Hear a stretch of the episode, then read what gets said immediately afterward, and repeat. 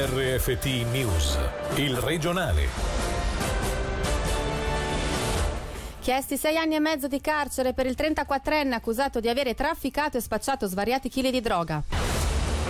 Condannato a due anni e dieci mesi sospesi il piromane di Massagno, la Corte lo ha però prosciolto per l'incendio più grave. Elezioni federali, c'è il ricorso al tram del PPD Gianluca Padlina, obiettivo fare chiarezza. Buonasera dalla redazione, chiesti sei anni e mezzo di carcere per il 34enne del Bellinzonese a processo per avere trafficato una grande quantità di droga.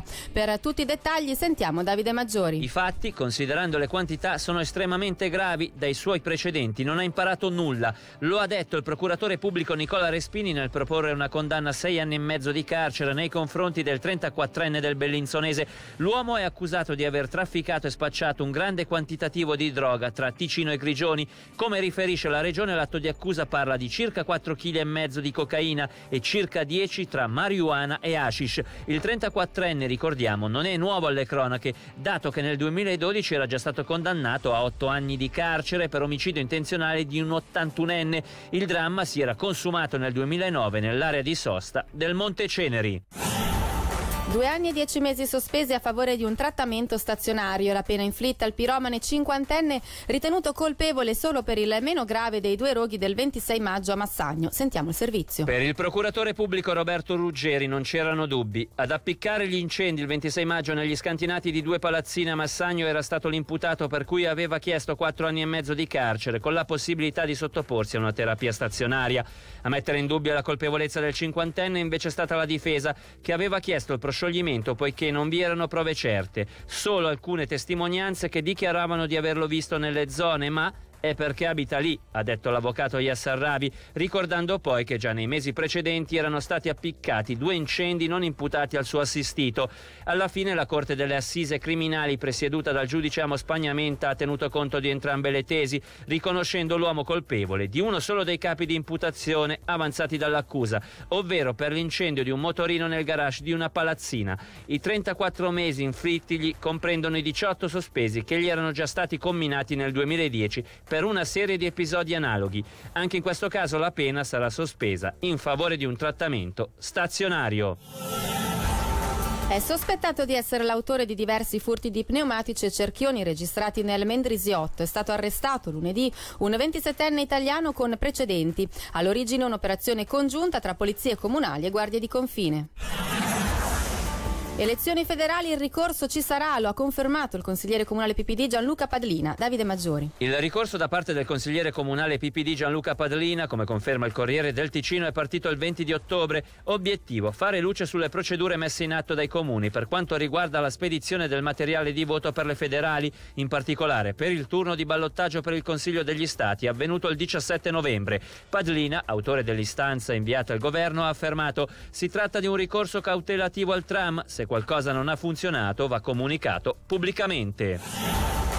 Il salario minimo non smette di far discutere. La proposta della maggioranza commissionale ha diviso la politica, con la sinistra radicale molto critica sulla forchetta stabilita. Sentiamo le reazioni da Alessio Fonflue. In attesa della discussione del Gran Consiglio, che tratterà probabilmente il tema nella seduta con inizio il 9 dicembre, non si sono fatte attendere le reazioni alla proposta della maggioranza commissionale sul salario minimo. Una forchetta che va dai 19 ai 19 franchi e 50 l'ora entro la fine del 2021, che progressivamente sarà alzata fino ad arrivare nel 2025 a 19 9,75, 20 e 25. Una proposta che secondo Forum Alternativo non permetterà di contrastare il dumping, sdoganando l'idea che un salario lordo di poco più di 3.000 franchi al mese è accettabile nel nostro cantone. Sulla stessa lunghezza d'onda il gruppo MPS, POP indipendenti in Gran Consiglio, per il quale la proposta sdoganerà ulteriormente il dumping salariale, e il Partito Comunista che sostiene un minimo mensile di 4.000 franchi. E tra coloro che si sono sempre battuti per un salario minimo superiore a 20 franchi figurano i Verdi. Come mai dunque in questo caso si è accettato il compromesso, lo abbiamo chiesto a Samantha Borguè. Perché da soli, noi e il PS in gestione non avevamo nessun tipo di possibilità per portare gli altri partiti sopra i 20 franchi e non avremmo neppure avuto i numeri per farlo in Gran Consiglio. Se noi non fossimo scesi a compromessi sarebbe passata il livello più basso che sarebbe stato accettato in Parlamento. Andiamo eh, su una mediana del 20 franchi, che è questo 19 eh, 75 20 25, considerando però che per salvare e sostenere il lavoro in Ticino non è sufficiente un salario minimo sociale.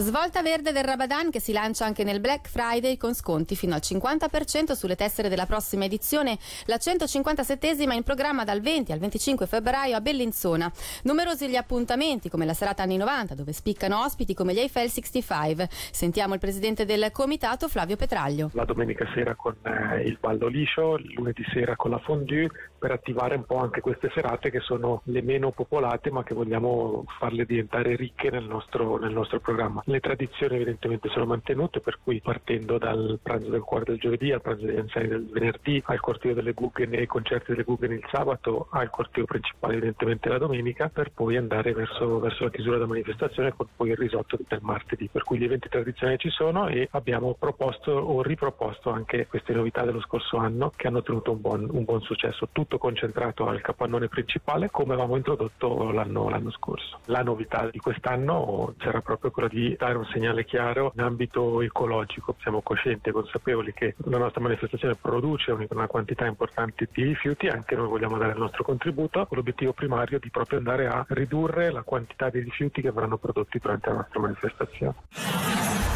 Donare il sangue salva la vita, per questo anche in Ticino sono stati creati dei centri permanenti dove potersi recare giornalmente.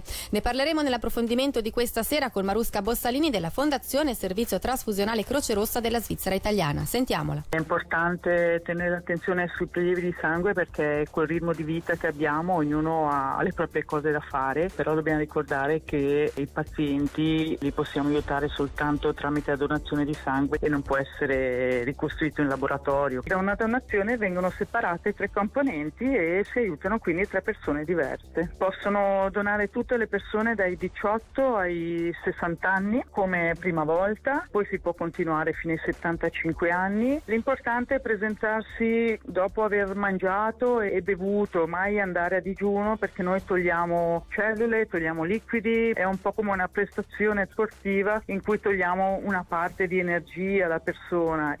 E ritroveremo la nostra ospite tra pochissimo in radiogrammi. Per il momento dalla redazione è tutto, grazie per l'attenzione, buona serata. Il regionale di RFT, il podcast su www.radioticino.com.